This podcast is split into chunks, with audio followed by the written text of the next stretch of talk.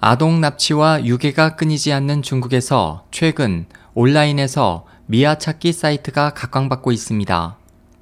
4일 인민망에 따르면 지난 8년 전 개설된 중국 민간 최대의 이산가족 찾기 사이트인 바오베이 후이자가 그간의 활동으로 수천 가정의 실종 아동을 찾는 데 성공했습니다.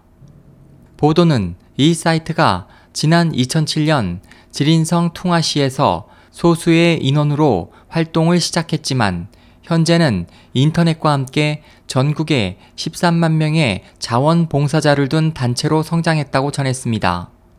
현재 이 사이트는 자원봉사자들의 노력으로 지역별 실종 아동 찾기 네트워크를 구축하고 미아 추적 및 목격자 발굴, 신고 접수 등을 통해 많은 성과를 올리고 있습니다.